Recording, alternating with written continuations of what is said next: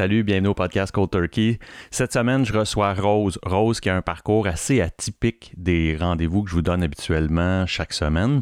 Et je vais euh, vous laisser entendre le parcours de Rose.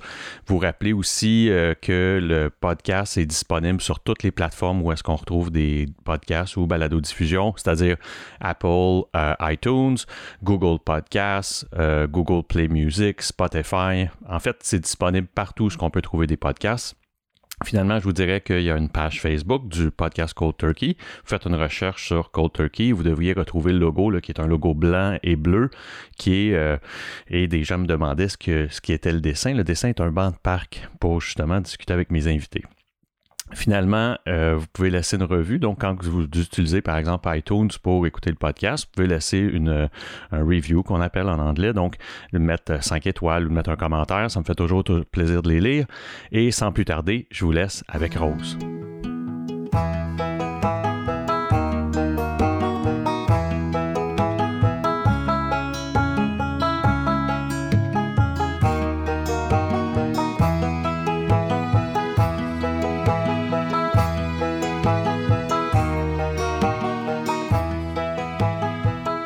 Salut Rose. Salut. Ça va bien? Ça va très bien, toi? Ben oui, ça va bien.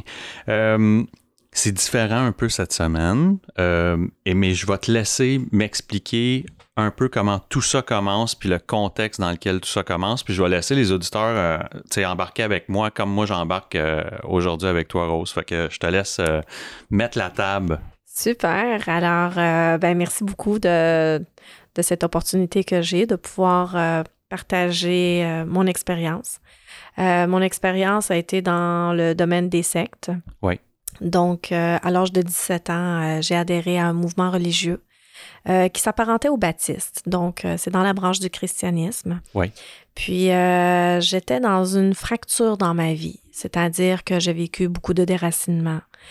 beaucoup de mes parents ont changé de pays souvent, changé d'école, changé de maison, puis à l'âge de 17 ans, quand ils m'ont annoncé qu'on déménageait encore en Ontario, euh, j'ai comme juste pas euh, passé à travers celle-là. Mes repères se perdaient, puis euh, j'ai eu besoin de me rattacher à quelque chose. Si tu m'aides un peu avec le contexte, là, quand tu dis que tu as fait plusieurs pays, tu peux-tu juste m'aider à comprendre un peu? Oui, tout à fait. Donc, je suis née au Liban. OK. Euh, en 1974, donc euh, probablement le même âge que toi. Oui. On a le même âge.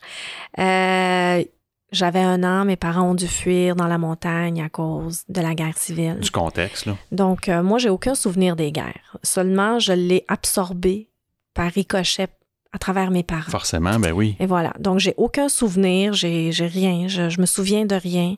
Euh, mes parents ont veillé à ce que je ne vois rien, je n'entende rien, mais j'ai ressenti. Et euh, après ça, bon, il a, mes parents, mon père était très riche, euh, ma mère était avec les diplomates, donc ils avaient une belle position sociale, une, une belle aisance financière. Euh, il y avait des maisons dans plusieurs pays, des condos, etc. On faisait beaucoup de voyages.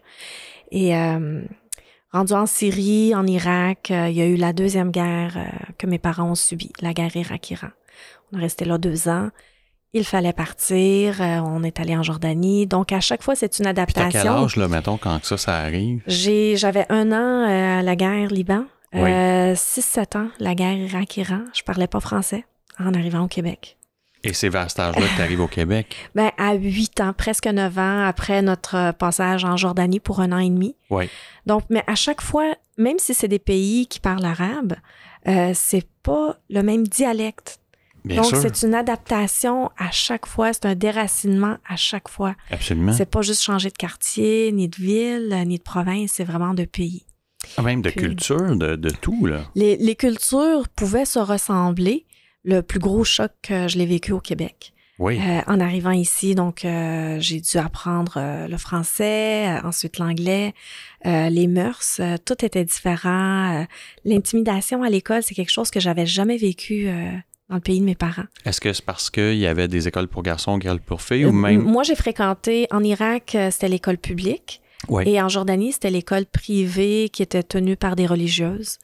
Et dans les deux cas, j'ai jamais, jamais vécu d'intimidation. OK. Euh, fait que t'arrives ici, puis c'est quelque J'arrive chose ici, de puis j'avais les dents, euh, j'avais les dents, les, les palettes avancées, euh, j'avais les oreilles décollées, je portais des robes qui, qui étaient plus culturelles, peut-être. Euh, Ton français devait être approximatif. je ne parlais pas français. C'est ça. Même si j'ai fréquenté une école privée où on avait des notions de français, d'anglais, c'était rien. C'était vraiment rien. C'était les jours de la semaine, euh, les chiffres, les couleurs. Ouais, c'était ça. basic. On était, on était de l'autre côté de l'océan, c'était pas nécessaire Ben le non, français. absolument. Et euh, l'hygiène, je, je veux dire, là-bas, on prenait un bain par semaine, c'était normal. On Oui. se lavait les cheveux au savon, à, à l'huile d'olive, c'était normal.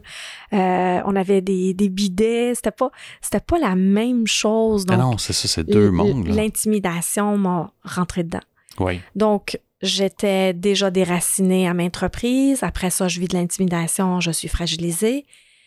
Vers l'âge de 12-13 ans, c'était la première fois que mes parents étaient deux années consécutives à la même adresse et que je fréquentais la même école. J'étais rendue au secondaire. Oui. J'ai deux frères, une sœur. Quand, on est, quand mes parents ont émigré au Québec, euh, en 1983, j'avais un frère et euh, mes parents ont eu deux autres enfants ici au Québec. Donc, eux ont. T'es la plus vieille je là-dedans? suis la plus vieille. Donc, eux ont moins ressenti ça? Ils l'ont moins ressenti, définitivement. Puis, euh, chose triste qui est arrivée dans, dans ma famille, c'est que comme mes parents avaient une belle aisance au Moyen-Orient, euh, mon père a jamais appris le français. Donc, je suis très, très, je suis très pro 101 et je suis en même temps très indulgente pour ceux qui arrivent ici. C'est un sacrifice total. Mon père est décédé dix ans après Ah oui? son arrivée. Euh, il n'a pas survécu. Donc, puis- ce déracinement était trop dur à ça a porter. été là. insupportable pour lui. Puis, ce qui est triste, c'est que mon père, qui était mon héros, j'étais toujours dans ses bras, sur ses épaules, on faisait beaucoup de sorties, beaucoup de social, rendu ici, il est devenu violent. Ah oui? Mon père a complètement euh, pété un plomb. Et puis, il a été violent envers moi, verbalement, physiquement, psychologiquement. Donc, ça a été... euh, ça a été euh, donc l'intimidation, on rajoute à ça la violence à la maison. Un climat particulier à la maison. Là, Il- euh, C'était in- invivable. Il, il avait, il était pire qu'un analphabète dans une épicerie. Parce qu'il pouvait même pas communiquer. Il parlait pas français. Il pouvait même pas dire à quelqu'un j'ai oublié mes lunettes. Peux-tu Ouais. lire qu'est-ce qu'il y a sur la canette? Ah non, c'est ça. S'il te plaît, il pouvait même pas.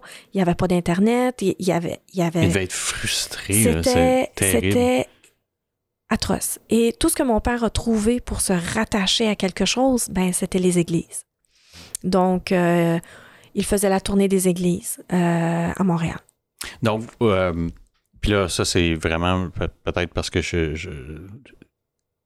peut-être m'aider Rose, mais euh, vous êtes né dans le christianisme? Oui, c'est-à-dire que puis, une autre particularité de ma famille, euh, c'est que ma mère est une petite fille du génocide arménien.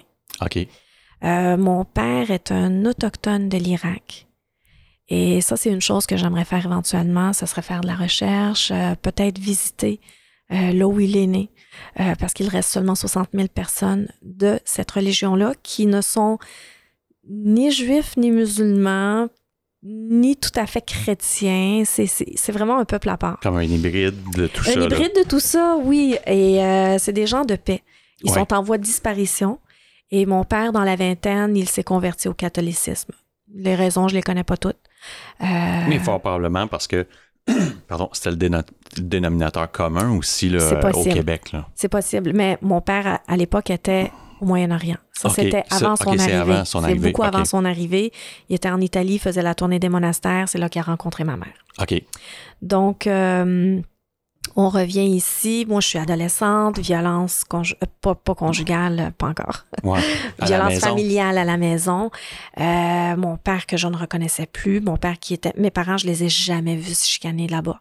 Jamais j'ai senti un stress quelconque, malgré les guerres, malgré tout. Euh, C'était l'harmonie la plus totale. Puis on arrive ici, puis c'est le chaos le plus total qui s'installe dans notre vie. Donc, euh, Puis encore une fois, étant la plus vieille, même à ce jour, tu dois être celle qui a le plus vécu ça. absolument.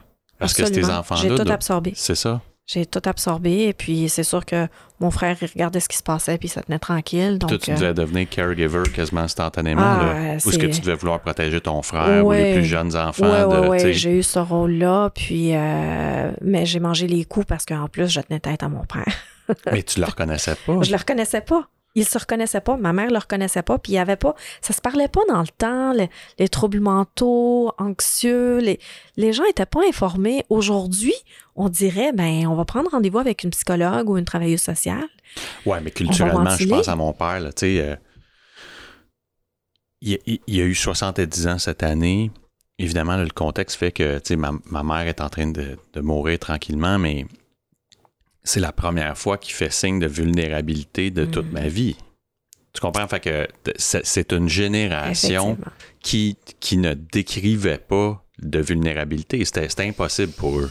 Fait que, mon père, c'est là, m'écrit, par exemple, un courriel où il me dit je t'aime, tu sais, passe, tu sais, mais, tu sais, c'est ça, là, ça n'existait pas à l'époque. Oui, tout à fait, tout à fait. On, entendait, on en entendait même pas parler. Non, Puis c'était mal vu, c'était pour les gens qui étaient fous. Oui. Euh, donc, une personne ne pouvait pas dire euh, je, je j'ai mon rendez-vous chez ma psy, comme on dit euh, j'ai mon rendez-vous chez mon dentiste.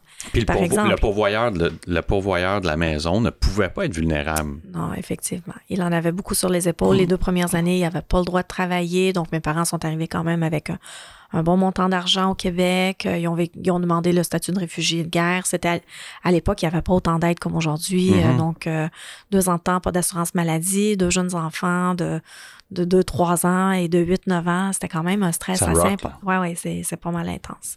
Tout en sachant pas s'ils allaient rester ou pas, parce que on a, on a, on a eu le statut de réfugié quand même peut-être un an ou deux, peut-être même trois avant d'avoir le statut d'immigrant. Est-ce que, est que tu penses que tes parents, euh, pour eux, c'était une escale avant de pouvoir retourner au pays si le climat se rétablissait? Non. Non. Pour eux, c'était un départ sans retour. OK. Parce que. Fait que ça, t'as su ça. Ah oui. Ça, c'était euh, la seule. Ce qu'ils auraient aimé faire, euh, c'était de rejoindre la communauté irakienne aux États-Unis. Mais comme ils ont été acceptés au Canada, ils pouvaient pas, ils devaient attendre. Et une fois les enfants qui vont à l'école, au primaire, au secondaire, c'est très difficile de bouger. Puis d'ailleurs, elle a été là ma fracture. Parce qu'à l'âge de 17 ans, à chaque année, mes parents disaient on va déménager, on va aller en Windsor, Ontario, parce qu'il y a une communauté irakienne, puis mon père voulait se rapprocher pour avoir un cercle social et pouvoir communiquer avec d'autres personnes. Et à chaque année, je leur disais, je vous suivrai pas. Si vous y allez, je reste. Alors, ils ont attendu la fin de mon secondaire. Et selon moi, il y a eu comme euh, un manque de calcul de leur part. Je leur en veux pas, je comprends très bien. Euh, seulement, cette fracture-là, je l'ai ressentie très fortement. Ils m'ont dit, quand j'ai fini mon secondaire, euh, ils m'ont dit, on part. Si tu veux rester, reste, mais nous, on s'en va. J'avais 17 ans, j'avais jamais était autonome. Euh, ils m'ont pas dit on va te louer une chambre ou on va t'aider à t'organiser si tu veux rester à Montréal. C'est toi on s'en va. C'est on s'en va. Donc la pression était là. C'est euh, tu, viens ou tu restes, puis mais je sais pas qu'est-ce qui m'arrive si je reste. Donc cette anxiété-là, je l'ai euh, apaisée en, en me joignant à une secte. Deux questions. Ils te préviennent combien de temps à l'avance? Quelques semaines. OK, donc tu as très peu de temps pour te tourner de bord. Quelques semaines, tout s'effondre. Mes amitiés, euh, mes projets d'aller au cégep, euh, j'avais un copain, euh, tout s'effondrait. Et comment tu as connu le mouvement dans lequel tu as adhéré? D'une façon très paradoxale, j'avais environ 14 ans et ma mère gardait les enfants d'une voisine. Et cette dame-là, euh, à un moment donné, elle voulait se suicider. Euh, elle avait eu un parcours très chaotique. Elle voulait laisser ses enfants à quelqu'un, elle ne savait pas à qui. Elle avait trois enfants. Et euh, elle a adhéré au mouvement de la secte. Ça a changé sa vie. Effectivement, les sectes vont... Il y a beaucoup d'anciens toxicomanes et d'alcooliques qui sont dans les sectes parce que ça leur donne euh, des repères. Ça leur donne une structure, un cadre de vie et ils réussissent. On, s'entend. Être dans une secte, c'est une autre forme de dépendance. Absolument. Donc, ils changent une dépendance pour une autre. Et cette femme-là, elle a trouvé au sein de cette structure sectaire-là de quoi se remettre sur ses pieds, prendre soin de ses enfants. Et à un moment donné, j'avais 14-15 ans, ma mère m'a dit, viens voir, euh, cette dame-là, elle a complètement changé. Alors, je suis allée la voir, j'ai été fascinée, j'avais 14-15 ans, et elle m'a donné l'oreille que peut-être ma mère préoccupée par les choses de la vie, ne me donnait pas. Et elle s'est substituée à mes parents. Elle a commencé à les dénigrer. Elle a commencé à composer des paroles sur des chansons et à me les faire écouter, à me donner beaucoup de temps. Mais, mais même devenir probablement une confidente, parce que tu ne devais pas en avoir, ou très peu. Tu disais que tes, des réseaux d'amitié, c'était peut-être plus complexe, tout ça. Puis euh, elle a su euh, me donner cet espace-là euh, et usurper mes parents d'une certaine façon. Sur combien de temps? Ça a duré quand même deux ans, ma fréquentation avec elle, avant que la fracture arrive. et- Parce que pendant ce temps-là, elle me disait, viens te joindre à nous. euh, euh, Ah pour oui, pas- donc elle te ouais. sollicitait, Ah oui, elle- euh, puis ça, c'est une chose que je déplore parce que j'étais mineure. Euh, j'ai pas fait des recherches approfondies au niveau de la loi. Je ne crois pas qu'elle avait le droit de, de, de m'engager dans un mouvement alors que j'étais mineure et sans le consentement de mes parents. Ouais, mais c'est particulier parce que le cadre, même le cadre légal de ces organismes-là, est, est- est- c'est un flou incroyable pour eux. là. Ils bénéficient sûrement de, de l'aspect d'être un organisme sans but lucratif. Donc, toute l'évasion fiscale autour de ça, c'est tout le temps une espèce de, de- Il y a un flou légal autour de ça. Je pense que qui plus c'est, c'est comme si euh, ta voisine te disait euh, on, on, on t'embarque-tu dans le cercle des fermières, tu sais? Tu Oui. comprends? Dans le Oui, sens que ça, ça peut avoir un côté extrêmement anodin. Là, tu sais, euh, Ouais. si, si tu si tu t'y arrêtes pas pour investiguer, ça peut avoir un, ça peut avoir vraiment un effet euh, bah oui, tu sais, euh, embarque, ou tu sais, t'embarques-tu dans le Mm. club des cerfs-volants, tu là, ben ouais, tu sais, le club des cerfs-volants, ils ont l'air fins. Effectivement, vu sous cet angle-là, euh, c'est une OSBL. Ben oui, c'est ça. Fait que, pour elle, elle a, elle a toute la. Comment je peux dire ça? La. la... Il n'y a pas de, de. Ça semble pas. à- à- euh, Surtout que pour ta mère ou pour tes parents, Mm. ils, ont un témoignage d'avoir sauvé une vie. Tout à fait, tout à fait. Donc, euh, quand cette fracture-là du dernier déracinement arrive, euh, deux semaines avant le départ, euh, j'ai été voir cette dame-là. Je lui ai dit, je me joins à ton groupe. Donc, je suis Qu'est-ce qu'elle te promettait, elle, dans ce groupe-là? Euh, Parce que je veux dire, tu sais, oui. tu perds ton logis, euh, tu sais, euh, Oui, Là, tu as quelques semaines, tu as tourné de bord, mais ça veut dire un Oui. toit, ça veut dire quelque chose quoi, où manger, Ben, puis tout ça. Puis me- pendant ces années-là, elle, est-ce qu'elle te promet ça? mais elle, dans le fond, je me suis joint au groupe et je suis partie quand même avec mes parents. J'ai fait ah les oui, deux. Parce que là, j'avais besoin d'être assurée. Euh, elle, ce qu'elle me promettait, c'était de ne pas aller en enfer. euh, c'est le discours qu'on tient. Ouais, donc, donc, très spirituel. très, très spirituel. Euh, beaucoup, beaucoup de versets, beaucoup de, de- de- de versets pris pour convaincre, pour me convaincre d'adhérer au mouvement, pour ne pas aller en enfer, pour être pardonné de mes péchés. et Tout Mais ça te reste. donnait pas un toit, là. C'est-à-dire que tu Non, vas pas en pas enfer peut-être, mais tu sais, pas si tu couches Pas du tout. Oui, mais je suis partie avec mes parents. J'avais 17 ans. Elle Ouais. m'a dit T'es mineur, pars avec tes parents. Puis quand tu auras 18 ans, tu reviendras. Donc, j'ai fait une fugue à l'âge de 18 ans. Euh, ça a énormément chagriné mes parents. Donc, de, de Euh, Windsor? De Windsor, j'étais à l'école. Elle m'a envoyé de l'argent. J'ai pris le train, un billet. Je savais pas où je m'en allais.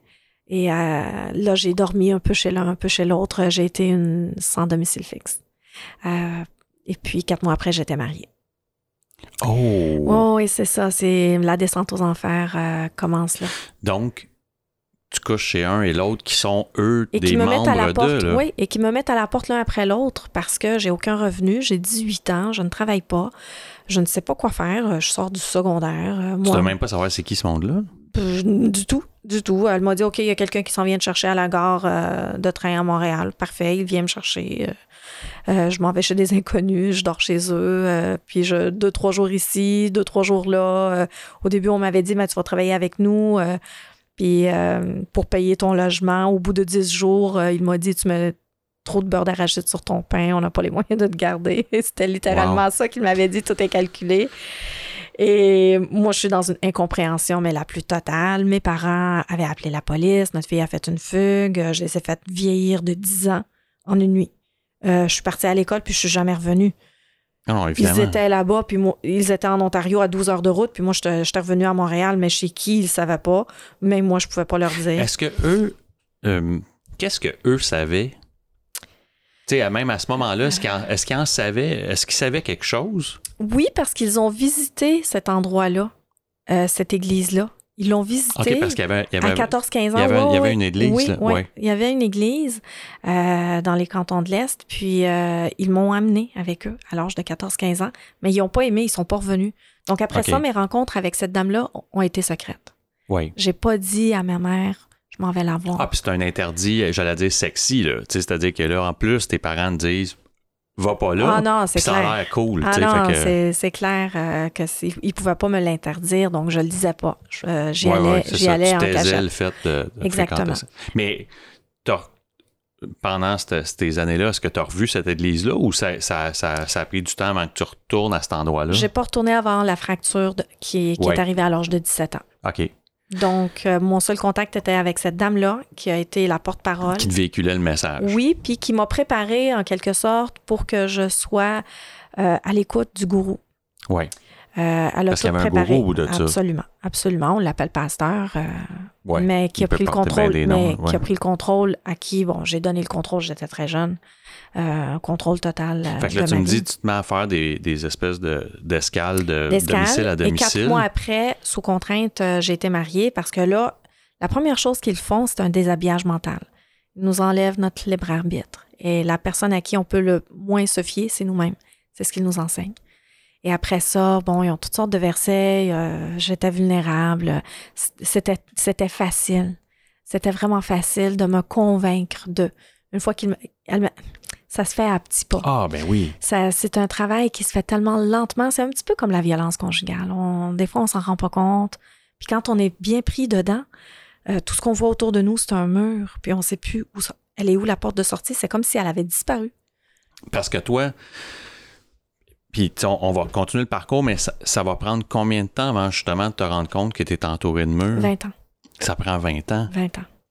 C'est ça, fait que tout ce temps-là, J'étais, j'étais convaincue que j'étais dans la bonne voie, dans que ça allait bien. Là. que je Ben, me- ça allait bien. En Ouais, tout cas, qu'il n'y avait ça. pas d'autres options. Exactement. J'étais convaincue que j'étais dans la vérité. euh, euh, la- j'étais tellement convaincue que ce que je faisais, c'était selon les normes bibliques. Oui. Et il y a d'autres facteurs. De un, j'étais très jeune. J'ai vécu en communauté, sans télévision, sans euh, journal, coupé du monde. Donc, je pouvais pas comparer mes idées avec celles de quelqu'un d'autre. On était toujours en, en communauté religieuse. Mhm.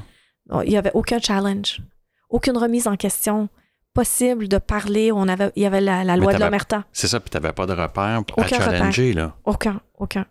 Et euh, si on osait fréquenter d'autres gens, on était exclus. Donc, les menaces étaient tout le temps là, tout autour. Ça se, ça se met en place graduellement. Bien sûr. C'est pas la première journée ni la première année. Donc, euh, au fil de justement là, de, ces, de ces multiples domiciles fixes, on te présente certainement un homme. Exactement. On présente un homme en me disant, ben c'est lui que Dieu a choisi pour toi. Puis là, j'ai essayé de le quitter à je sais pas combien de reprises et à chaque fois, on me revenait avec des versets. Évidemment, moi, je me suis raccrochée à quelque chose pour garder une stabilité dans ma vie et c'était la foi, c'était Dieu. Je me suis raccrochée à ça et il se servait de ça pour me dire, mais c'est ça que Dieu veut pour toi. Mhm. Et euh, quatre mois après, j'étais toute organisée. euh, la robe, euh, tout, le monde a organisé mon mariage. C'est, un homme que ça faisait sept ans qu'il était célibataire à l'église et que finalement, parce qu'il y a Un parfait inconnu. là. un parfait inconnu. Et ces gens-là ont des façons de restreindre les rencontres. Dans le sens qu'il faut que on- les gens dans cette église-là peuvent uniquement se marier avec les gens qui fréquentent cette église-là. Euh, et après ça, ils doivent mettre des signes que Dieu est en accord avec le mariage. Donc, ça devient très, très, très rare de pouvoir rencontrer, fréquenter et se marier. Euh, J'ai vu des personnes attendre pendant 20 ans, 30 ans. Donc, un contrôle absolu sur la vie affective, amoureuse et sexuelle des gens. Et lui est complètement endoctriné aussi. Complètement jusqu'à ce jour. OK. Il a adhéré à l'âge de 17 ans. Il a vécu une autre fracture. Donc, ça s'apparente un peu à la mienne. Lui, il avait, euh, il s'est réveillé à un moment donné. Il avait la phobie d'aller en enfer. Et euh, cette anxiété-là a été apaisée par le fait de se joindre au mouvement. Et la phobie d'aller en enfer, elle a juste été remplacée par la phobie de la punition de Dieu. Ouais, Donc, la phobie reste. Ouais, ouais, tout à fait. Était-il quelqu'un de bien? Euh, je ne saurais m'exprimer là-dessus. Euh, je le perçois beaucoup comme quelqu'un qui est coupé de ses émotions. En fait, j'aimerais savoir qui il est. OK. Parce que jusqu'à ce jour, euh, j'ignore qui est le père de mes enfants. OK. J'ai vécu avec lui 20 ans et toutes les personnes dans cette secte-là sont coupées d'elles-mêmes Moi, c'est sûr que c'est en psychothérapie que je me suis reconnectée à moi-même et que je me suis découverte. qui j'étais en tant qu'individu. Mais c'est un blanchissement de page total. On rentre là, lui aussi, il avait 17 ans et on est dépouillé de, de nos envies, de nos désirs, de nos pulsions. Tout est enlevé. On est formaté comme un, c'est pareil comme un ordinateur. On est programmé et engrammé. Moi, j'ai dû vivre un désengrammage. Mais, mais même, euh, tu sais, euh, le réflexe de quelqu'un qui n'a pas vécu ça, parce que c'est un brainwash, là, littéralement. Euh, le réflexe de quelqu'un qui n'a pas vécu ça, c'est de dire, parce que vous aviez certains repères communs, qui étaient la fracture, qui était le fait de adolescent vous retrouver dans ce contexte-là, dans l'intimité, s'il y en avait, tu sais, puis là, je parle pas de sexualité, je parle d'intimité, c'est-à-dire que vous êtes les deux d'une chambre à coucher, puis vous jasez, mettons, avant de vous endormir celui qui a jamais vécu ça, donc je pense à. Je, réfléchis tout haut, mais y a-tu des moments où ce que. Est-ce qu'il germe à un moment donné où ce que tu fais. Tu sais, je vais, vais demander, C'est pas normal, là, ce qui, Jamais. Jamais. Jamais parce que on avait. Euh, il y a quelque chose qui, qui réussisse quand on est dans une secte à mettre en place dans notre cerveau, un filtre qui nous empêche de penser. Et c'est assez impressionnant. Moi, ça m'a pris des thérapies pour juste être capable de recommencer à penser sans me sentir coupable de penser. Parce que si on dit, si on s'exprimait au sein de cette secte contre les enseignements, on était exclu. On avait tout de suite. Puis l'exclusion était, tu t'en vas en enfer. Euh, pire que ça, c'est euh, on arrête de te parler, c'est, c'est euh, tout le monde te rejette. Ils appellent ça la lapidation du Nouveau Testament. Donc la personne la plus proche de toi dans cette église-là lève la main. Et elle va dire, bon, on va dire, euh, exemple, mon nom, euh, Rose euh, Lajoie. Elle a abandonné les doctrines, exemple. Donc, je propose qu'on la mette hors fraternité. Donc, une deuxième personne va seconder la motion. Et puis là, tout le monde à main levée va lever la main, y compris les enfants, les parents, les personnes de la famille, peu importe, tout le monde. Et là, c'est une exclusion totale. Il n'y a plus personne qui lui parle. On a vu des cas d'adolescents qui avaient 12, 13 ans, qui avaient adhéré puis abandonné d'aller aux réunions euh, religieuses, tout ça. Les parents qui les nourrissaient dehors parce qu'ils n'avaient plus le droit de manger à table avec eux. Euh, ça, c'est au Québec. c'est grave, là, dormir dans la voiture parce que l'enfant... Il a été exclu. Il a été exclu. Donc, euh, c'est ici au Québec, là, en 2019, ça se vit encore. Wow! Et, et, et au cours de ces 20 années-là, comment ça se passe? Euh, ça se passe que c'est la secte qui régit la vie et elle donne le pouvoir à l'homme de régir encore plus la vie de la femme. OK. Donc, les deux sont victimes, euh, l'homme et la femme. Euh, notre vie entière était réglée au quart de tour. on n'avait pas de marge. Il fallait être présent deux fois aux assemblées par semaine. 10% du salaire, 10% des allocations familiales, 10% de tout ce qui entrait en argent allait au pasteur. Était versé à la... Était versé au pasteur. Et dans les dernières années, avant que je quitte, euh, c'était même pas réparti pour payer le bâtiment et les assurances et l'entretien. Il y avait un autre montant supplémentaire qui était demandé par membre pour défrayer ces coûts-là. Donc, euh, le temps, l'argent, la sexualité. Euh, la femme ne peut pas refuser son mari. La contraception, les femmes n'ont pas le droit à la contraception. Donc, euh, moi, de ces 20 ans, euh, j'ai eu cet enfant avec cet homme.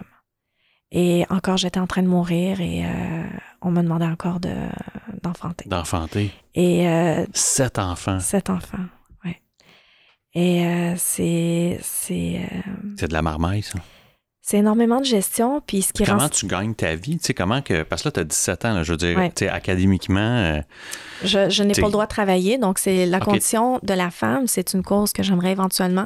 En fait, j'ai plusieurs choses à cœur que je pourrais t'élaborer, euh, que j'aimerais apporter à la société québécoise, vu mon vécu et vu que je suis quand même assez articulée je suis capable de, connecter des gens entre eux, je suis capable d'aller chercher de l'information.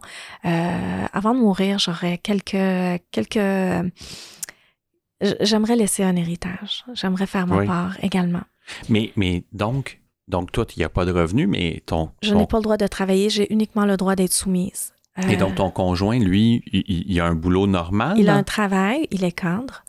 Euh, et il n'a pas le droit de quitter son travail. Les personnes qui travaillent, le pasteur leur interdit de changer d'emploi, euh, sauf s'ils sont mis à pied ou s'il y a un déménagement. Euh, de, une restructuration, un déménagement de l'entreprise. Donc, c'est très, très euh, contrôlé. Donc, ton domicile fait partie de l'espèce de domaine où il y a. Ton Exactement. domicile est pas loin de, de cette C'est ça, on était église-là. une là. cinquantaine. c'est un, c'est un terrain agricole qui avait été acheté dans les années 70 environ et qui a été ils ont fabriqué des petites maisons, euh, genre de maisons mobiles, pour que tout le monde, tout le monde avait contribué en donnant son argent, ses bijoux, sa télévision. Euh, tout le monde a mis l'argent en commun. Ils ont acheté la terre, ils ont bâti des maisons. Ils ont dit euh, bon ben la fin du monde arrive dans pas long, donc ça sert à rien d'avoir des grosses maisons. Évidemment, le pasteur avait une grosse maison, un garage et, tout le ouais. reste. Et lui, Donc, gars, et lui ne faisait que ça? Que prêcher, oui, évidemment. C'est quand même très lucratif. Ouais. et ou pêcher. Et les deux. Pêcher en prêchant. Est-ce que, euh, est-ce que lui avait aussi euh, de la marmaille, euh, des enfants? Du tout. Du tout. Lui, à un moment donné, il a arrêté à quatre.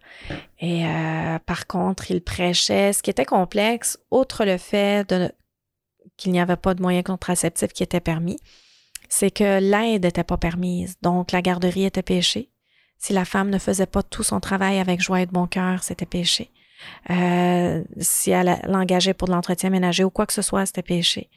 Donc, c'est cette, euh, cet hétéro-là qui se resserre sur les femmes. Est-ce que les règles sont flexibles? Du tout. Quand je dis flexible, c'est-à-dire que tu parlais que euh, soudainement, là, vous, vous- vous- vous avez le vous avez la responsabilité de payer pour le bâtiment et ses taxes. Ouais. Est-ce qu'il apparaît des nouvelles règles à tout bout de champ? Oui, mais c'est tellement graduel, Oui, oui, oui. euh, c'est calculé. oui. Euh, euh, je je l'admire, franchement. euh, le gourou, je l'admire. euh, il est très habile. Ce sont, en fait, pour avoir écouté beaucoup de, de documentaires, ma, ma blonde sourirait en ce moment de, de- de- du nombre de documentaires que j'ai écoutés. Euh, tu sais, je pense à Jonestown, je pense à euh, Koresh, euh, tu sais, au Texas, là, où ce que les fins sont dramatiques, mais, mais au-delà de ça, ce qu'on reconnaît dans ces gens-là, c'est un magnétisme, un charisme surprenant. Je pense même à Manson, là, qui, il n'y a pas longtemps, on célébrait, je pense, les 50 ans de la tragédie de Manson. Euh, quand tu lis autour de cet homme-là, c'est il a, il a toujours bien influencé des gens à l'assassinat. C'est incroyable. Et, et fort probablement que, puis tu serais Il même nous de me le dire, envoyé en kamikaze qu'on l'aurait fait. c'est ça, C'est c'est ça, c'est impressionnant. c'est fou. Mais on est complètement dépossédé. On ne se possède plus, on ne s'habite plus. On ne se connaît pas. Mais est-ce que tu... euh, est-ce que tu vénères cet homme-là quand tu es dans ce mode-là? Absolument. Oui, OK. Donc, c'est, c'est, j'allais dire, c'est positif. C'est-à-dire que vous le voyez comme un surhomme. Ah, absolument. Absolument. Il est toujours d'humeur égale. Il a toujours réponse à tout. Il est toujours en contrôle de ses Contrôle, émotions c'est ça. continuellement. Aujourd'hui, je me demande s'il ne consomme pas des produits pour rester de marbre en tout temps, comme ça. Euh, je, serais curieuse. Oui, oui. Parce qu'il saignait souvent du nez. J'ignore. J'ignore. Je ne veux pas lui donner des accusations gratuites, mais la question se pose. Est-ce que euh, tu dis qu'il n'y avait pas de, de- Parce qu'il y a clairement un côté violent là-dedans, c'est-à-dire, Absolument. tu sais, le- le- la menace de l'enfer, la menace Oui. de l'exclusion, de la lapidation, tu sais, c'est des, des mots lourds, là, Oui, la lapidation, c'est, violent. Et les enfants entendent ces mots-là. Absolument, absolument. Puis je pense que le plus jeune, il les prend, le mieux, le plus facile, c'est pour lui de les mouler. Euh, donc, jamais de saute d'humeur. Ça se fait sur ce ton de marbre-là, avec toute cette, ce ton, avec toute cette portée de violence-là. Absolument. Donc, il n'a jamais levé le ton. Il n'a pas besoin. Il a une prestance, il, il a, il a une présence que qu'on redoute. Oui. Euh, il y a quelque chose qui fait que on, on je sais pas. C'est un mouvement de masse aussi. là. Si vous êtes une cinquantaine de domiciles, ça fait des centaines de personnes là, qui. C'était des centaines de personnes. Au fil du temps, euh, les gens sont partis. Il y a eu des divisions. Donc, euh, autrefois, euh, quand le mouvement... c'est un, En fait, c'est une église satellite qui vient de la Louisiane, du Christian Belt. OK. Et euh, un missionnaire est venu dans les années 60. euh, bon, il a converti des personnes. Il, euh, à l'époque, peut-être dans les années 70-80, il y avait 7-8 églises sœurs. Puis le pasteur a fini par mettre de côté tout le monde et il est le seul maintenant à prêcher dans son organisation. ça me dit quelque chose, le Christian Belt. Puis je vais, je vais continuer, mais il, y a quelque chose qui me qui m'interpelle parce que j'ai entendu ça, mais je, je, le, retrouve pas, mais c'est pas grave. C'est quand même un mouvement très, très fort. Et puis, euh, il y a beaucoup de. C'est très, très radical, je te dirais. Puis, euh, je fais juste une parenthèse ici, je ne veux pas élaborer. Euh, mais le mouvement protestant au Québec n'a rien à voir avec le mouvement protestant ailleurs au Canada. C'est-à-dire que le mouvement protestant dans le reste du Canada est établi depuis des générations. Ici, c'est nouveau. Quand, euh, quand les gens, euh, euh, à la Révolution tranquille, quand les gens ont mis de côté l'Église catholique, on a vu toutes ces églises-là émerger. Il y avait une clientèle. C'était une clientèle cible. Des gens, oui, ont sorti de l'Église catholique, mais ils avaient soif de spiritualité. Ah, c'est de la spiritualité, c'est de la spiritualité alternative. Absolument. C'est-à-dire que les repères spirituels sont, je pense, sont, sont pour l'être humain en général, sont presque obligatoires. Il y a un équilibre spirituel qu'il faut trouver. Qu'importe ce que c'est, tu peux croire en. T'as une porte, là, je veux dire, c'est pas ça, c'est pas à propos de ça. C'est à propos de trouver un équilibre spirituel dans sa vie. Tout à fait. Et, et, c'est à même l'être humain de le définir, ça, cet équilibre-là, puis de le trouver. Peut-être qu'il est très petit, peut-être même très absent, mais il se trouve un équilibre dans cette absence-là. Tu comprends? Fait que, ça peut être aussi grandiose et aussi petit que c'est. Quand, quand, les, quand nos parents, mon père a littéralement, j'allais dire, crissé dehors l'Église. c'est vraiment ça ce qui est arrivé, mais de façon rough, là, où est-ce que mm. à tous les dimanches, il fallait qu'il s'habille propre, puis mm. c'était lourd, puis on voit même des gens de la, génération de nos parents se débaptiser, qui, est un, qui est un geste aussi contestataire, violent. Tout à fait. Parce que, tu sais, je suis baptisé là, et je m'en fous. tu comprends? Tout à fait. Et mes parents m'ont pas chicané, mais tu sais, ils étaient pas contents, par exemple, que je mm. veuille pas baptiser, euh, je pense mon garçon l'est, mais pas ma fille, ou en tout cas quelque chose de genre. Puis mes parents étaient comme, ben voyons, tu sais, on fait ça comme on fait. Euh, un shower de bébé à peu près. Pour eux, puis moi, je me disais, ben, c'est tellement insignifiant. Ça, ça représente tellement peu pour moi. Et, encore là, j'ai un équilibre spirituel. Ce que je veux dire, c'est que j'ai trouvé mes repères à un moment donné. Oui, c'est parce que la spiritualité et la religion, c'est deux choses différentes qu'on peut tout à fait dissocier aujourd'hui. Absolument, mais, mais à ce moment-là, à ce moment-là, à la naissance de ces mouvements-là, c'est pour ça que mon, euh, mon entretien avec Mike était assez intéressant, ce qui m'expliquait que dans justement ces nouveaux repères-là, c'est retrouver un paquet d'affaires, dont euh, hmm. le, les nouveaux éveils, mais qui peuvent derrière avoir des, avoir des agendas euh, beaucoup plus négatifs que, que positifs, les rebirths, toutes ces affaires-là. Euh, est-ce que justement, vous, mais vous, c'était assez traditionnel, cet endroit-là respectait des. Tu disais que c'était basé sur le christianisme, donc évidemment, ça devait être assez traditionnel dans son cadre euh, initial? Initial. Dans son cadre initial, oui. C'est-à-dire qu'une réunion le dimanche, une au milieu de la semaine. Euh, vraiment comme la chanson de Luc de la Rochelière. Euh, euh, je trouve qu'il a très, très bien décrit. Laquelle? Euh, on se réunit plusieurs fois par semaine. Elle décrit, mais vraiment bien, un tableau simple, très, très représentatif encore d'actualité aujourd'hui. Est-ce que... Sauver mon âme. Oui, absolument. Est-ce que, est que les, les... Donc, on, interprète dans le but de, faire...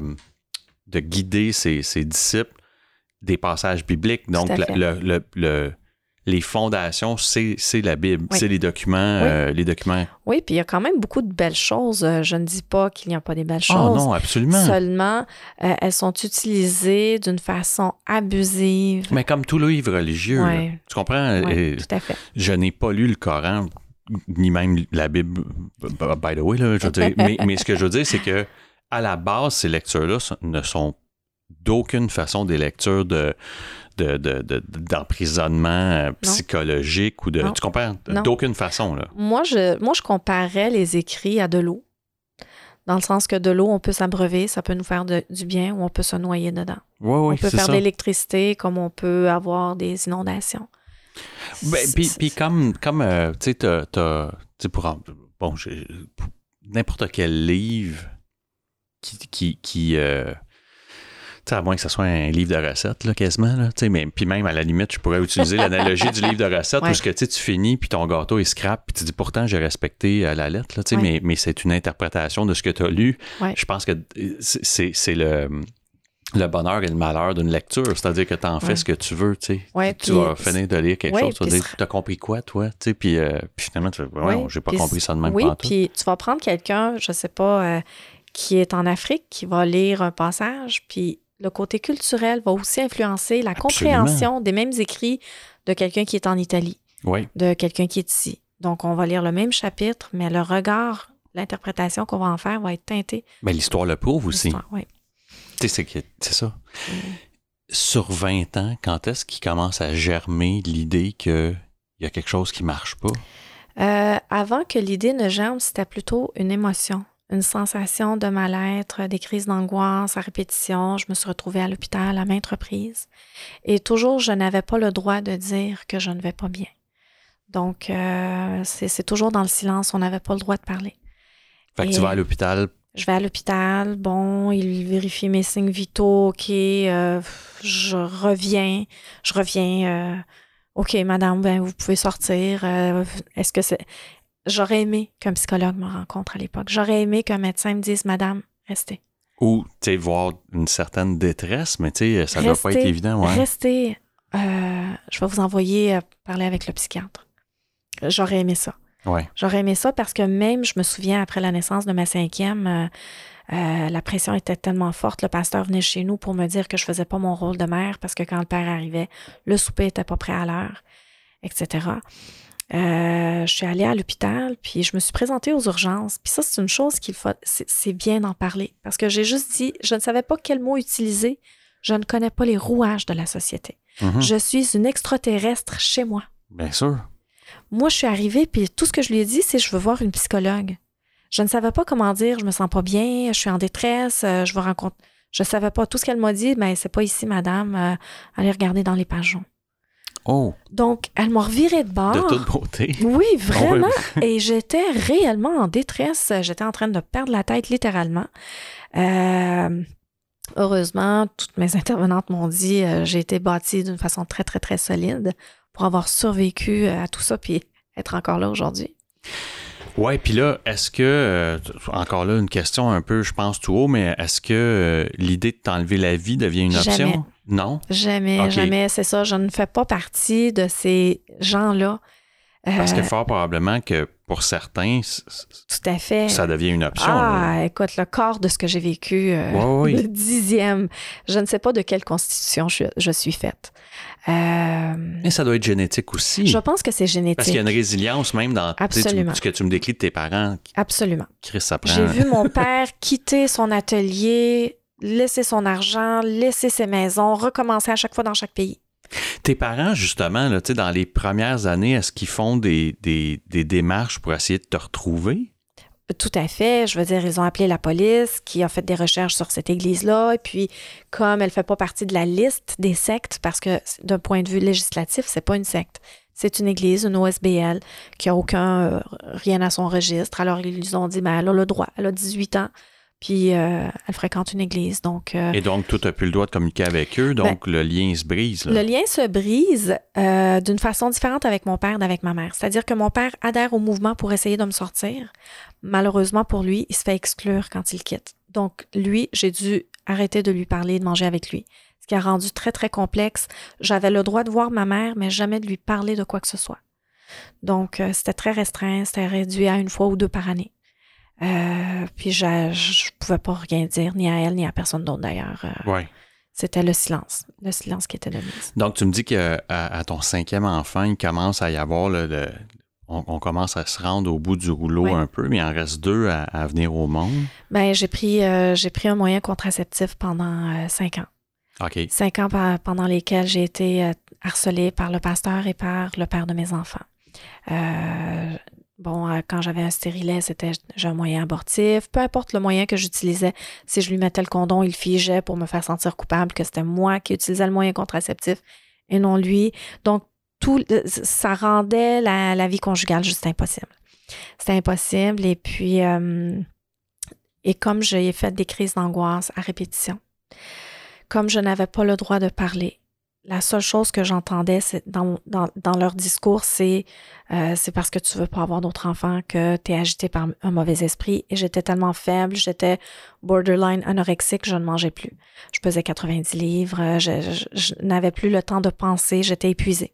J'étais dans un roulement d'épuisement. Bien sûr. Et euh, je vais juste faire un petit saut en arrière. Après la naissance de la cinquième, je suis allée à une maison d'hébergement pour femmes. OK. Parce que quand j'ai enlevé mon stérilet, j'ai comme encore là disjoncté. Je me suis dit, oh non, je peux pas croire que je vais avoir un autre enfant. Donc, j'ai tout donné mes cartes de crédit, j'ai tout donné à Daniel, euh, le père de mes enfants. Et euh, il me disait, tu t'en vas où? J'ai dit, tu me laisses là, au bord de la route, là, là. Tu me laisses là, je, je, je veux plus rien. Je suis allée à une maison d'hébergement, mais j'ai resté seulement quelques heures parce que je me suis sentie tellement coupable de parler. Parler. Mais donc, tu leur as pas parlé? Ben, j'ai parlé, j'ai osé parler, j'ai osé dire, ben, le pasteur, le père de mes enfants, puis eux, ils ont fait de l'accompagnement, ils ont ouvert un dossier, puis le père de mes enfants m'a appelé, il est venu me chercher le soir même, je suis revenue avec lui, et c'est là que, bon, j'ai eu deux autres enfants. Et après la naissance de la septième, euh, c'était le chaos le plus total. Euh, moi, j'étais malade. Euh, j'étais en train de mourir littéralement. Je saignais tout le temps.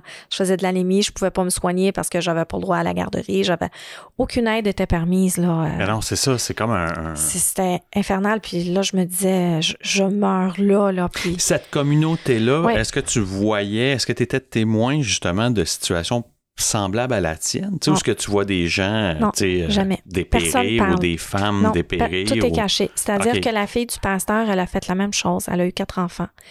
Et elle a fait euh, une dépression assez majeure. Euh, ça, ça, ça, ne s'est pas su dans l'église et c'est la fille du pasteur. Wow. Elle a été cachée chez une dame de l'église. Elle était dans son sous-sol. Son, elle allaitait son bébé. Elle le confiait à la dame qui restait à l'étage. Elle, elle passait ses journées à pleurer et à trembler au sous-sol. Et elle c'était son quatrième enfant. Et les trois autres enfants étaient confiés en alternance une semaine avec son père, qui est le pasteur, et sa conjointe, et l'autre semaine à l'autre femme, à l'autre groupe de grands-parents, à l'autre, aux grands-parents de l'autre côté. Et ça a duré neuf mois et personne ne le su. Donc tout est toujours caché. C'est inquiétant. C'est vraiment inquiétant. Euh. Donc, le septième arrive. Le septième arrive. Et c'est le fait d'avoir euh, d'avoir été à un centre d'hébergement, c'est qu'il y a déjà germé en toi les premiers signes de ça va pas du tout. Absolument. Alors, j'ai fait des appels au CLSC, euh, j'ai rencontré une intervenante. Faut que tu fasses tout ça en cachette. Ah, c'est incroyable, c'est incroyable tout ce que j'ai fait en cachette. Euh, je me croirais en Arabie Saoudite et non au Québec avec le parcours que, que j'ai eu. Et euh, j'ai fait de nombreux appels au CLSC, j'ai besoin d'aide. Euh, là, j'ai rencontré une intervenante. Pour m'orienter, elle m'a dit Est-ce que tu es prête à quitter ton conjoint? J'ai dit non. Ben, elle m'a dit Je peux rien faire pour toi. Tu peux sortir. C'est incroyable comment est-ce qu'on est confronté à un manque de. c'est un manque de connaissances. De connaissances. Bien sûr. Absolument. C'est pour ça que je trouve que c'est important d'en parler. Plus les gens vont savoir que ça existe. Les femmes sont prisonnières. On arrive avec des chaînes Demandez-nous pas si vous pouvez couper nos chaînes. C'est comme les femmes qui ont des anneaux dans le cou. On risque de mourir. Allez-y graduellement. Mm-hmm. Accompagnez-nous. Commencez par nous donner une oreille. Un espace pour parler sans qu'on se sente coupable. Donnez-nous juste ce support-là. Aidez-nous à donner à manger à nos enfants. Aidez-nous juste à maintenir la structure familiale. Que tout le monde reste en vie en premier. Ouais. Et euh, on est loin de ça. Peut-être que dans 200 ans, on verra des centres d'hébergement pour les personnes qui sortent des sectes. Moi, j'ai des beaux projets que j'aimerais pouvoir apporter au Québec. Mais même avec ma rencontre avec euh, Mike, puis pardon, ça a été une rencontre exceptionnelle avec Mike. Dans la mesure où est-ce que je suis peut-être parti avec un, une idée un peu préconçue que je m'en allais dans le vif du sujet, un peu comme l'histoire que tu me décris là euh, ce soir, Rose. et euh, Mike a été extrêmement tempéré. Puis ça a été, ça m'a bien servi, parce que ça a été une belle leçon, parce que moi je pensais qu'on, le scénario que tu me décris là, c'est presque un roman. Oui, tout à fait. Tu comprends? Euh, si Mike était assis avec nous, probablement ce soir, il dirait c'est c'est exceptionnel de tout ce que lui doit documenter et indexer dans ce qu'il considère comme des mouvements sectaires, incluant des choses qui ne sont pas négatives nécessairement ou qui peuvent aider la vie de certaines personnes. Euh, ce, qui, ce qui me fascine, parce que tu as quitté il y a combien de temps? Euh, ça fait sept ans. Est-ce que, à ta connaissance, ça existe encore, cet endroit-là? C'est ça. Tout à fait. Puis euh, le prix que j'ai eu à payer pour sortir de là. Explique-moi comment tu es sortie, justement, oui. Donc, euh, ce qui est arrivé, c'est que moi, j'étais en contact avec une dame âgée. C'était la seule femme qui avait le droit de venir m'aider à la maison, que le père de mes enfants tolérait sa présence. Et que le pasteur ne laissait. Elle venait deux, trois jours. Mais qui n'était pas une membre. Oui, elle était membre. OK, parfait. Et euh, c'est euh, je l'appelais souvent. J'étais en détresse. Je ne fonctionnais plus, je n'arrivais plus à réfléchir. J'étais en dépérissement total. Et euh, Daniel m'avait dit euh, Je vais arrêter de coucher avec toi jusqu'à ce que tu sois en état de porter un huitième enfant. conjointement à ça, je ne pouvais pas le refuser. C'était un cauchemar, un cauchemar. Bref, un matin, elle m'appelle, elle m'a dit J'ai pas dormi de la nuit. Elle m'a appelé en panique, elle disait elle m'a dit, Rose, faut que tu prennes un moyen contraceptif. Elle dit, j'ai vu des femmes mourir en couche. Elle dit, je veux pas voir ça pour toi. Puis elle dit, je sais que le pasteur sera pas content de ce que je te dis. Donc, je lui dois la vie à cette femme-là. Et l'autre chose qui est arrivée, c'est justement quand le père de mes enfants, euh, après une de nos relations sexuelles, j'ai failli, euh, moi je prenais des médicaments pour le cœur, j'ai été très très malade. Euh, j'ai failli mourir. Et quand il a vu mon état, c'est là qu'il m'a dit on va, on va attendre que tu sois en état de porter un huitième enfant. Et c'est comme si mes gyrophares se sont allumés tout d'un coup. Tout d'un coup, il y a quelque chose qui, s'est réveillé en moi, puis je me suis dit si je ne sors pas d'ici, je meurs. Ça, c'est le parcours des femmes qui vivent de la violence conjugale. Et moi, je vivais de la violence conjugale dans le sein d'une violence religieuse. Ouais. Donc, c'était quand même. C'est comme être agressé par 50 ou 100 personnes, mais en même temps. Et comment quitter tous ces agresseurs-là qui nous maintiennent dans cet asservissement-là, dans cette, dans cette, euh, dans cette faiblesse-là, qui l'alimente. Euh, Surtout que le, le, le, revers de ça, pour toi, c'est un précipice à ce moment-là. C'est incroyable. C'est un abysse euh, sans fond. Pour toi, c'est la mort. Là. moi, c'était je, je sors ou je meurs. Ouais, et même ta sortie devait presque passer par. C'est presque mourir. C'est ça. C'est presque je meurs ou je meurs. C'est à peu près ça, la réflexion. C'est à peu près ça, oui. Je te dirais que dans mes temps sombres, on parlait de suicide, j'ai pas. Mes idées suicidaires ressemblent à ceci, je vais retourner dans la secte. Oui. Ça, c'est quand je suis rendue à penser ça, c'est parce que je suis très, ça très. Va pas bien. Ça va vraiment pas bien. Et là, vite, je me ramène, euh, je vais voir mes amis, euh, mes thérapeutes. Euh, moi, j'ai été indemnisée par IVAC. Je suis rendue à ma deuxième séance, deuxième set de 52 séances payées par IVAC. Et euh, là où c'est intéressant, que je voudrais partager avec euh, ceux qui nous écoutent, c'est que... IVAC, qui est en passant le... Euh, Victime l'intimité pour victime d'actes criminels. Exactement. Donc, pour faire reconnaître ça, euh, ça indique que cet organisme-là est quand même bien, euh, bien ficelé. Je leur suis infiniment reconnaissante parce que eux, ils ont été un support moral pour moi. Quand euh, ma cause n'a pas été crue par la cour ou quoi que ce soit, eux ont été là pour dire on vous croit et on vous donne les moyens. Explique-moi justement ta sortie. Je veux, que tu, me décrives un peu là, ces 24 ou 48 heures-là où ce que tu dois te sauver. C'est euh. incroyable. Alors, euh, vers la fin, euh, le père de mes enfants a commis deux voies de fait à mon égard physique. Donc, tout le, reste de la violence était non physique. quand il y a eu deux voies de fait physiques, je me suis dit, bon, si nos négociations se sont soldées par des voies de fait... tu essayé de négocier sur quoi, toi? Manger. OK tout simplement manger. Je voulais juste qu'il s'occupe des enfants quelques minutes pour que je puisse manger, me laver. C'était des besoins primaires, la base. Et euh, on s'entend, moi, je dormais plus. Euh, les bébés euh, ou le père qui me réveillait pour ses besoins sexuels parce qu'il avait pas le droit de se masturber, c'était vraiment énorme. Et j'ai, je suis allée dormir au sous-sol quelques jours pour réfléchir. Après ça, je suis allée chez ma mère une semaine et je lui ai jamais rien dit. Après une semaine, je suis revenue à la maison faire mes valises et euh, je m'en allais en maison d'hébergement. C'était pour moi, il fallait que je me sauve de cette situation-là. Et euh, il s'est opposé. Il a dit Tu vas nulle part. Et c'est notre fille de 18 ans qui a, mis, qui a offert son corps au cou de son père. Et elle lui a dit Papa, je m'en vais reconduire maman en maison d'hébergement. Puis elle m'a dit Maman, tu prends pas le volant. J'étais pas en état de conduire, j'étais une lave. Ouais. Et euh, elle a appelé une de ses amies qui a pris la voiture et ils sont venus à deux autos. Elle est venue me mener. Quand je suis arrivée en maison d'hébergement, j'ai jamais mentionné ni la violence ni, ni la secte. Je leur ai juste dit Pouvez-vous? J'ai juste besoin de manger, dormir, me laver et prendre des marches. J'ai nommé quatre besoins.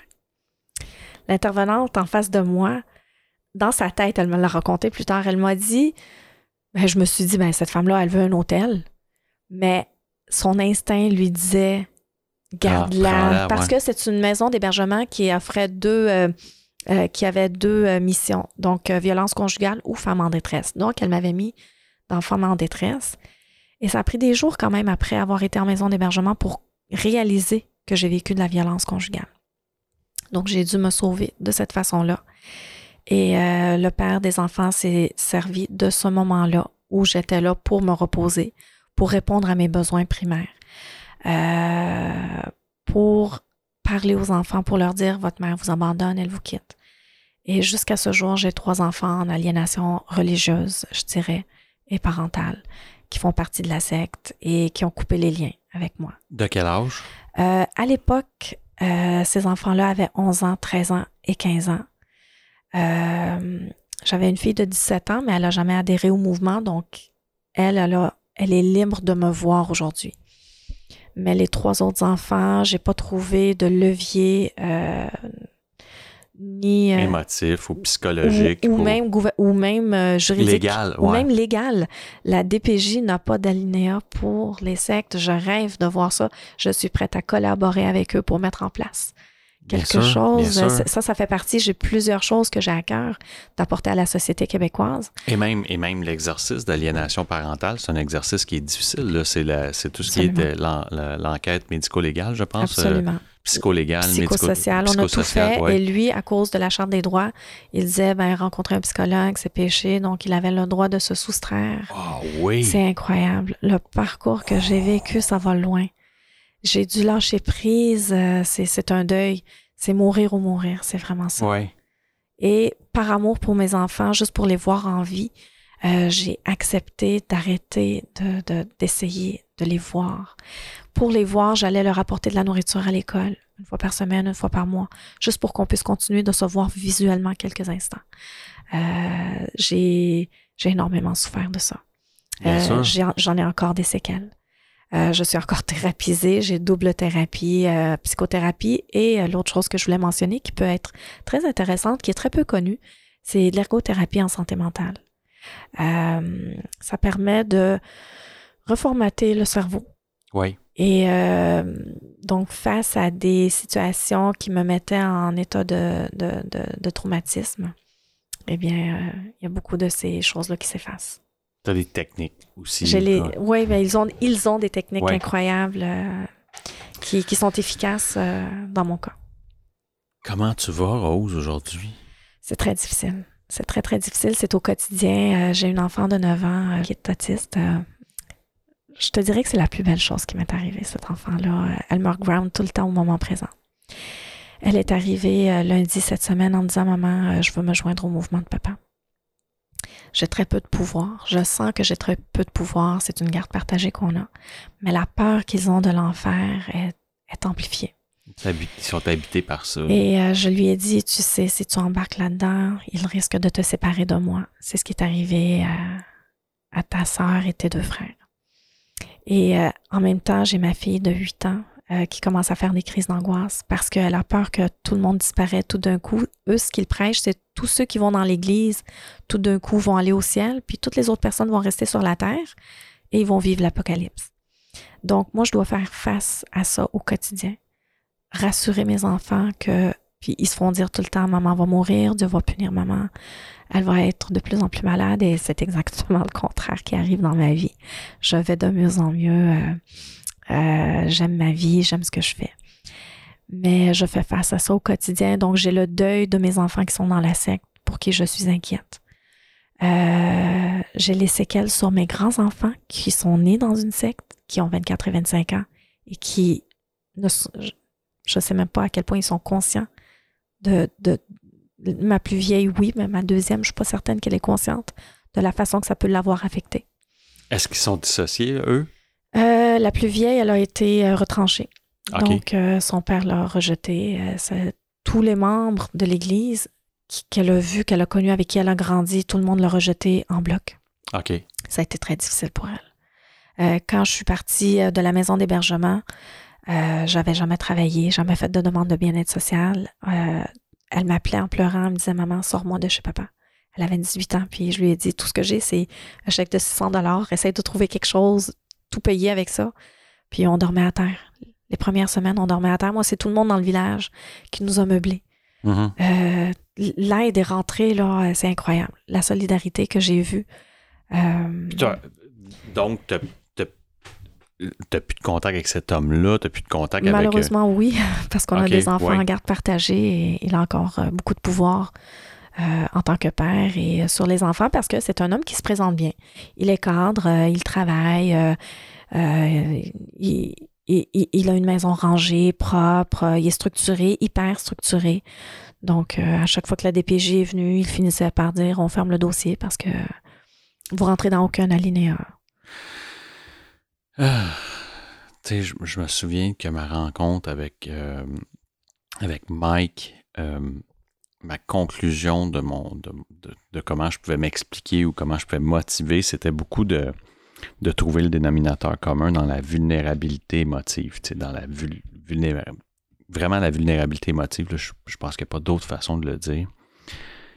Qu'est-ce que tu voudrais, Rose, que les gens retiennent de ce témoignage-là? Qu'est-ce que tu voudrais que les gens. Comment tu, comment tu vois un peu le message que tu portes? Parce que pour moi, c'est pour moi, c'est évident. Tu comprends, mais je veux que ce soit ton message à toi. Tu comprends? Parce que moi, je vois la même chose. C'est-à-dire que pour tes parents, évidemment, il y a eu des ruptures, puis il y a eu des chocs, mais au-delà de ça, je pense que je reconnais là-dedans aussi une prédisposition à adhérer. Oui. Tu comprends? Tout à fait, parce que moi, moi, euh, si j'avais pas adhéré à une secte, euh, je serais rentré dans la drogue. Oui, c'est ça. C'était ça mon parcours à moi. C'est ça. C'est-à-dire qu'il y a. il y a probablement en. fait que, c'est dur de dire. Euh, c'est dur de passer un message de vigilance. Non, absolument. Tu comprends? Pour moi, oui. c'est, pour moi, c'est un peu comme euh, de passer un message de la vigilance sur la consommation de drogue.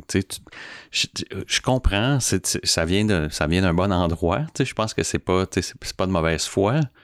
En même temps, tu sais, euh, moi, si c'était pas ça, c'était d'autres choses. Absolument. C'est comme je le sais. Là, euh, Absolument.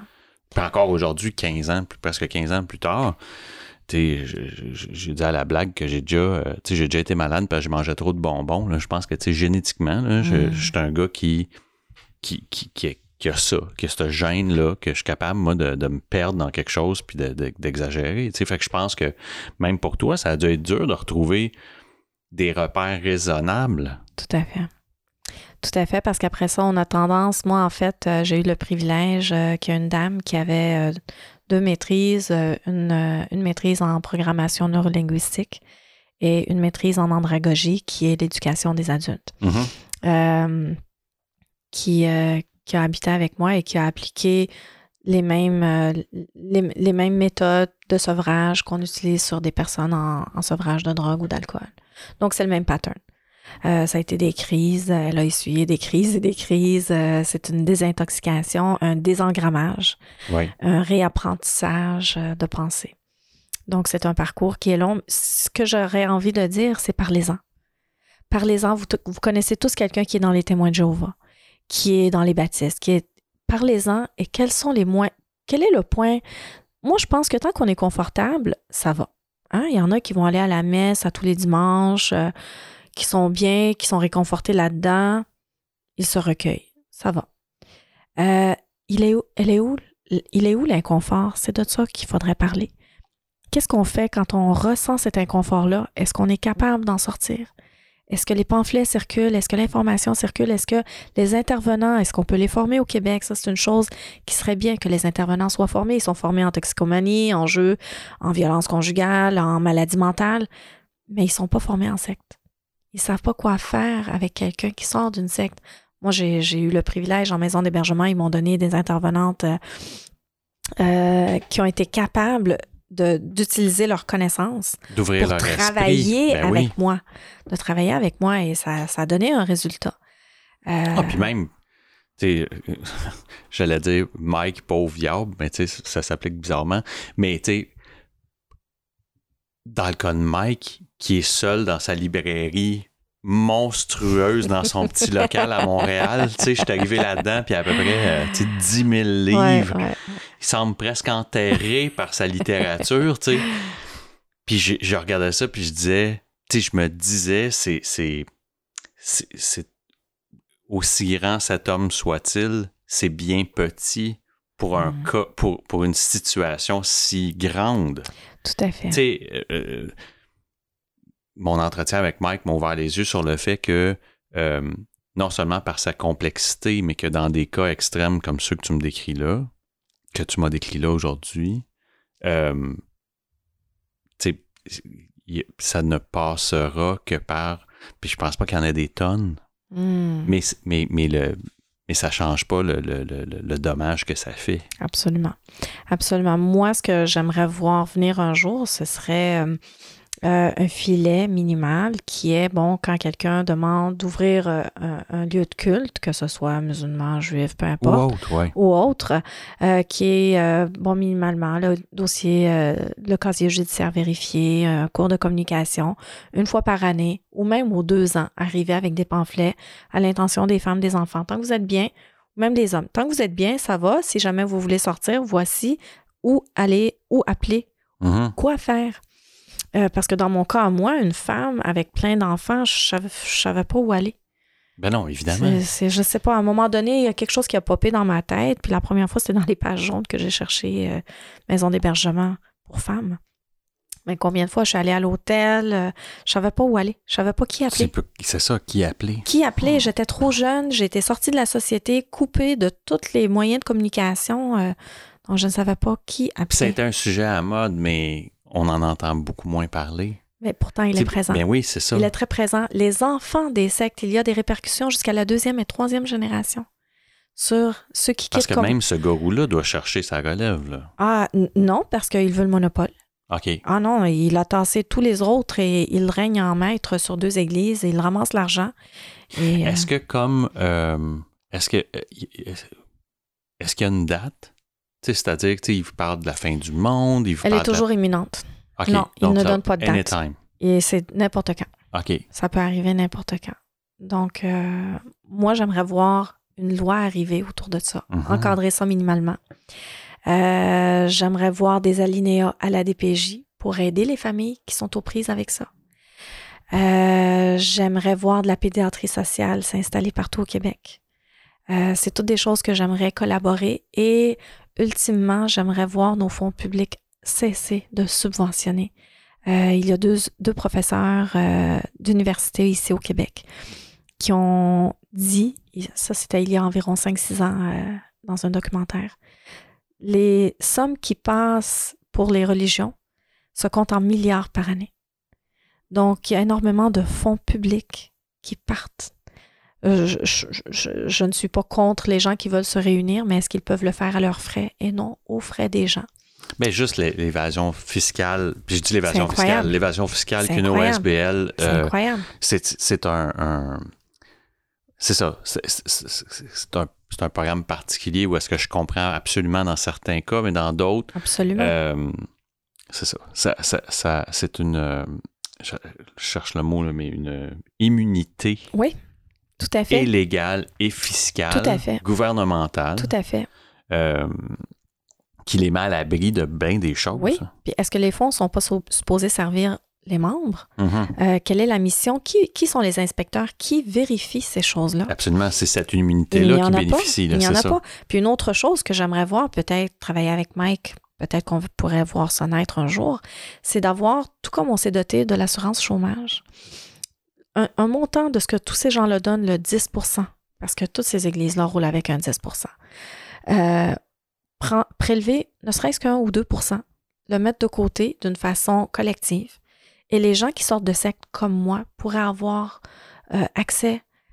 Moi, bon, euh, à cause de la violence conjugale, j'ai eu l'IVAC. Mais une autre personne, un jeune homme de 18 ans qui sort de là, par exemple, qui est né là-dedans, puis à 18 ans, il veut, il veut quitter, quelle aide quel accès auprès des psychologues ou n'importe quelle autre structure pour refaire sa vie? Non, Il n'en a aucune.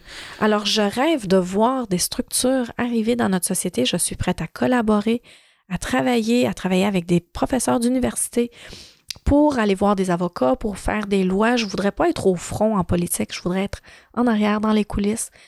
Je, je voudrais aider à monter des plans budgétaires pour pouvoir amener ça, puis en voyant comment est-ce que ça peut euh, être euh, rémunérateur pour la société, ben, pouvoir faire voter des lois. Oui, puis. puis Parce que c'est une question d'argent aussi. on, on, met dans le folklore des histoires tragiques de notre histoire au Québec, qui sont, je pense à Rock par exemple, qui sont des histoires de, qui sont extrêmement tragiques, mais qui appartiennent presque au folklore aujourd'hui. Mes parents connaissaient mieux l'histoire. Aujourd'hui, bon, on, en parle beaucoup moins, mais il y, a, presque une caricature du mouvement sectaire qui mm. fait que ça devient presque pas la réalité. Quand, quand, je suis arrivé ici, Rose, jamais je pouvais penser que on parlerait d'une histoire qui a encore lieu en 2019. C'est incroyable. Tu comprends? Fait que pour moi, elle est là la portée du message. C'est-à-dire de se rendre compte que au-delà de tout, tout ça, là, il existe encore aujourd'hui. Puis, tu sais, comme, comme je disais tantôt, euh, grand bien face à Mike de rester une tête très froide devant mm. ça. Tu comprends? Parce qu'il aurait pu vouloir tomber dans le sensationnalisme quand on s'était ensemble, puis ça aurait pas été ça aurait probablement pas été bénéfique à la mm. cause. Mm. Mais c'est important aussi de savoir que ça existe. Tout à fait. Tu comprends? C'est que je comprends Mike de rester vraiment euh, juste en me disant Alexandre, il y a les deux. Oui, ça existe. Ouais. Puis on n'est pas capable de les dénombrer mais ça existe aussi le bien là-dedans. Il y a hmm. des gens pour qui vraiment ça leur fait du bien. Exactement. Tu comprends? Exactement. Fait que, pour moi, c'est ça la, leçon que je tire. C'est que dans le mal, il y a très mal. Oui, et. Tu comprends? Oui, et le père de mes enfants fonctionne très bien dans cette structure-là. Donc, lui, sans cette structure-là, il s'écroulerait. Donc, malheureusement, je dois l'admettre. Hum, mais moi, je suis obligé de challenger ça. d'un œil Mais ce que je veux dire, c'est que d'un œil extérieur. Tant qu'il ne voit pas un psychologue. exactement. Précisément. Tant qu'à sortir n'importe comment, il est mieux de rester, au moins il fonctionne. Oui. Mais tu sais, je, dirais que en 2019, c'est facile de mettre. Euh, c'est très facile de mettre le doigt sur euh, ce qui est étranger. Hmm. Tu comprends? Fait que, c'est de l'extrémisme religieux. Ah, c'est de la radicalisation. On fait face à ça au Québec. C'est un enjeu. C'est un enjeu de société et, de plus en plus. Et elle n'est pas étrangère, cette radicalisation-là. tu comprends? On a tout ce qu'il faut. On est un terreau fertile au Québec mm-hmm. pour permettre à tous, toute la radicalisation de, de, de s'enraciner. Absolument. Et comment est-ce qu'on va se protéger nous, mais comment est-ce qu'on va protéger nos enfants de ces mouvements-là? Il faut en parler. Et, et, et, c'est pour ça que je te demandais s'il y avait une date. C'est-à-dire que ça indique que il n'y a personne qui est à l'abri.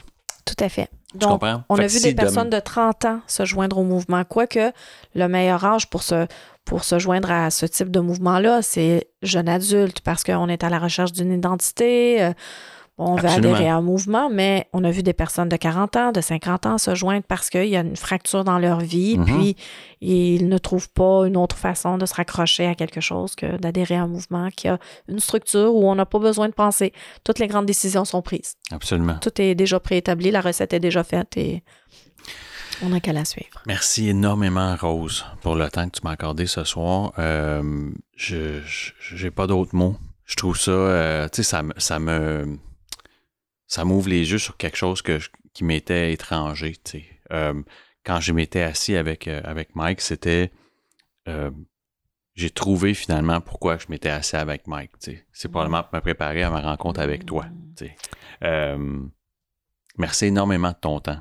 C'est super apprécié. Ton ouverture, puis ta, j'allais dire presque ta candeur pour des événements qui peuvent, en tout cas pour moi certainement, ils sont lourds, tu sais, de, de- émotionnellement, Mm. puis, euh, tu sais, euh, moi je suis séparé, tu sais, puis je m'ennuie de mes enfants.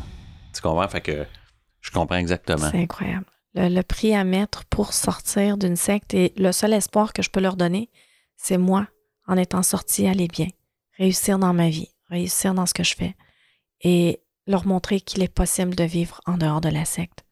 C'est c'est tout ce que je peux leur donner et plus on va en parler, euh, je rêve de voir ce message-là se transmettre à travers le Québec parce que on a tous besoin d'en entendre parler. On connaît tous quelqu'un qui va quelque part, mais jusqu'à quel point est-ce qu'il est confortable? Mhm. Quand est-ce que ça devient inconfortable? Quand Ah est-ce non, c'est c'est des zones tellement c'est, c'est- voilà. Donc, c'est d'être capable aussi d'entendre les gens s'ils viennent nous dire euh, qu'ils trouvent quelque chose lourd, juste de leur prêter une oreille. Parce que déjà, s'ils réussissent à s'exprimer, c'est qu'ils ont déjà fait un grand effort. Merci énormément, Rose. Merci à toi. Merci.